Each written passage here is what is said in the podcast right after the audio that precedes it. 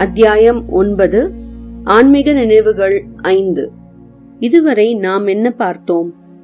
எண்ணங்கள் வருகின்றன அதைத் தொடர்ந்து சில சமயம் வார்த்தைகளும் வெளிப்படுகின்றன.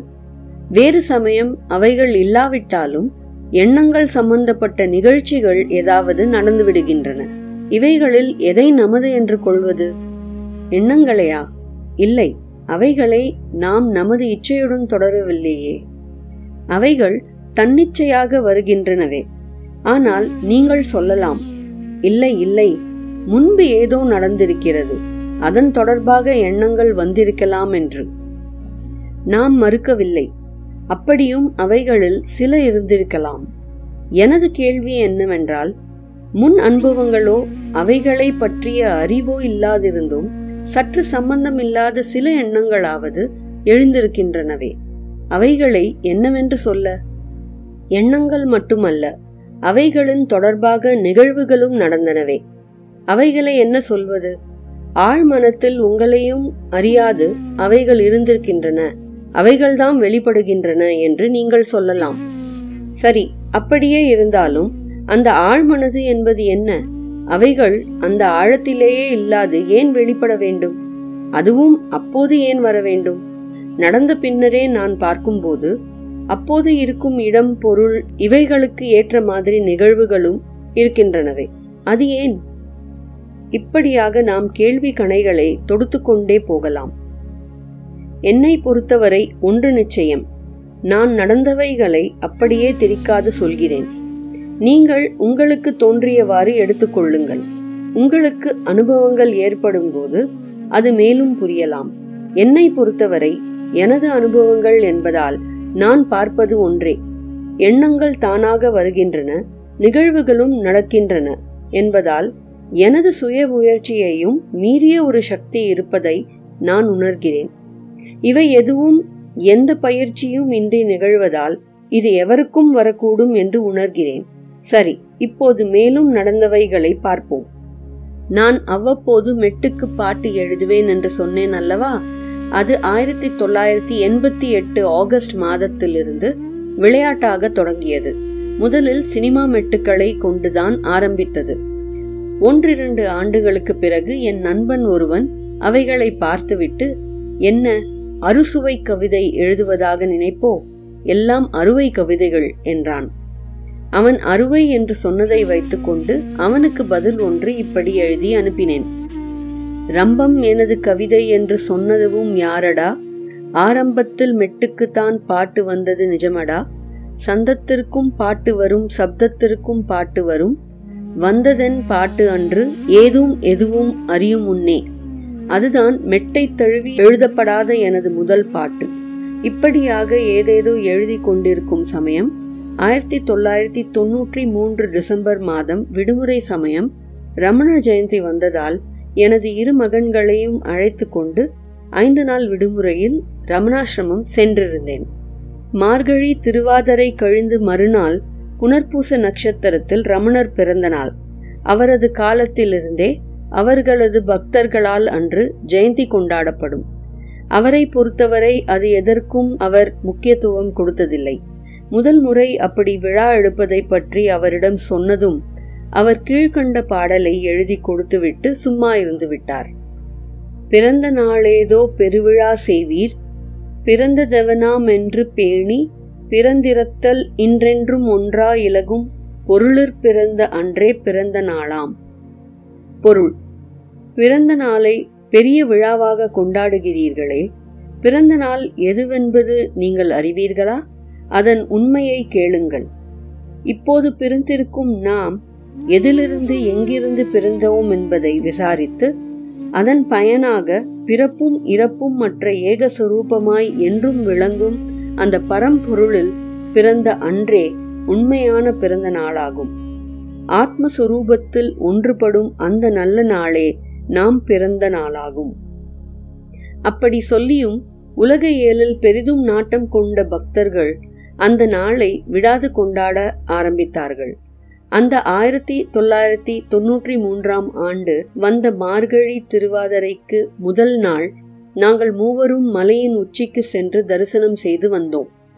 மறுநாள் திருவாதிரை அன்று அதிகாலை நாலு மணி அளவில் கிரிவலம் சென்று கொண்டிருந்தோம்.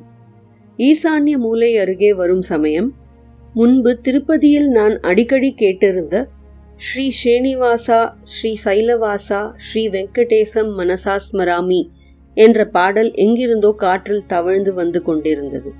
அதை கேட்ட நாங்கள் அதில் லயித்து கொண்டே நடந்து வரும்போது அண்ணாமலையார் கோவில் அருகே அதே மெட்டில் வேறொரு தெய்வத்தின் மேல் ஒரு பாட்டு வந்து கொண்டிருந்தது. அதை கேட்ட நான் இப்படியும் இருக்கிறதா? என்றதும் சந்திரமௌலி என்ற நண்பர் ஐயப்பன் மேல் இருக்கிறது பிள்ளையார் மேல் இருக்கிறது என்று சொன்னார். சிறிது தூரம் சென்றதும் வேறு ஒரு மெட்டில் அண்ணாமலையார் மேல் பாட்டொன்று வந்து கொண்டிருந்தது. அதை கேட்ட நான் இது அக்ஷர வரிசையில் இல்லையே பகவான் ரமணர் அக்ஷர மணமாலையில் அக்ஷரம் அக்ஷரமாக வரிசையாக கொடுத்துள்ளாரே என்றேன். சந்திரமௌழி உடனே ஏன் நீங்கள் இப்படி எழுதலாமே என்றார். கோவிலின் உள்ளே நுழையும் போது ஆயிரங்கால் மண்டபத்தில் நடந்து கொண்டிருந்த நடராஜர் அபிஷேகத்தை பார்த்துவிட்டு அண்ணாமலையார் தரிசனம் செய்துவிட்டு அந்த பிரகாரத்திலிருந்து அம்மன் சந்நிதிக்கு வரும் வழியில் உள்ள வாசல் ஒன்றில் நின்றேன். அங்கிருந்து மலையின் தரிசனம் மிக அழகாக இருக்கும். மலையை பார்த்ததுமே என் மனதில் இந்த அடிகள் நொடி பொழுதில் தோன்றியது. அருணாச்சலமே சிவனின் நாமம் அருணகிரியே சிவனின் ரூபம். நாமரூபமே இக்கலியுகத்தில் போற்ற வேண்டியவை என்று சொல்லப்படுவதால் அப்படி அமைந்தது எனக்கும் மகிழ்ச்சியாக இருந்தது. உண்ணாமுலை அம்மன் முன் நின்று கொண்டிருக்கும் போது மௌலியிடம் இந்த அடிகளை சொன்னேன். நன்றாக இருக்கிறது தொடருங்கள் என்றார். ஆசிரமம் வந்ததும் அறையில் உட்கார்ந்து கொண்டு எழுத ஆரம்பித்தேன். அரை மணி நேரத்தில் காலை உணவுக்கு போகும் முன் ஏழெட்டு வரிகளை எழுதி கொண்டு உணவு பரிமாறிக்கொண்டிருந்த மௌலியிடம் காண்பித்தேன். அவரது ஊக்கத்தால் தொடர்ந்த முயற்சி காலை சுமார் ஏழு மணி அளவில் ஆரம்பித்து மாலை நான்கு மணிக்குள் நூற்றி எட்டு வரிகளை கொண்ட தொகுப்பாக அமைந்தது. மௌலியின் யோசனைப்படியே அதற்கு அருணாச்சல அக்ஷர நாமாவளி என்ற பெயரிடப்பட்டது. இதற்கு முன் நான் ஒரே நாளில் இவ்வளவு எழுதியதில்லை. திருவண்ணாமலை சாரலில் உருவாகிய ஆசிரம நிழலிலேயே இது வளர்ந்ததால் ரமணரின் அருள் இல்லாது இது நடந்திருக்கும் என்று நினைக்க இடமே இல்லை. ஆதலால் இது ரமணா என்ற புனை பெயரில்தான் அளிக்கப்படுகிறது.